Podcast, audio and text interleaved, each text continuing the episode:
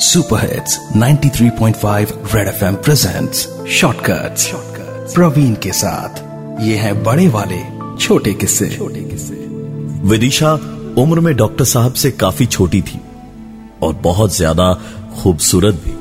पर यह वो कारण नहीं है जिससे वो मोहल्ले में जानी जाती थी।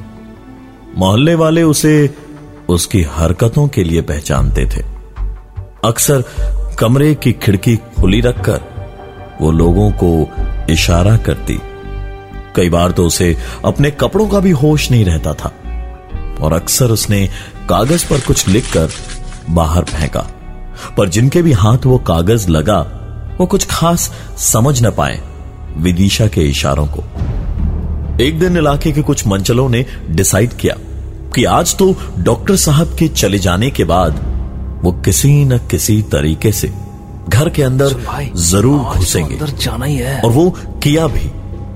पर घर के अंदर पहुँचने के बाद सबके पैरों तले ज़मीन खिसक गई। विदिशा ज़मीन पर लेटी थी और अगल बगल दवाइयों की कई शीशियाँ और सिरिंज पड़े थे। उन्होंने तुरंत पुलिस को इन्फॉर्म किया। Police station? तो जाँच पड़ताल में डॉक्टर साहब को अरेस्ट किया गया। क्योंकि वो अपनी नई दवाइयों का एक्सपेरिमेंट विदिशा पर महीनों से कर रहे थे और इन्हीं दवाइयों के नशे में उसे अपने कपड़ों का ख्याल नहीं रहता था। वो इशारे में लोगों से मदद मांगती थी। कई बार उसने लिखकर मदद की गुहार भी लगाई, पर नशे के हाल में उसने क्या लिखा था, कोई समझ नहीं पाया।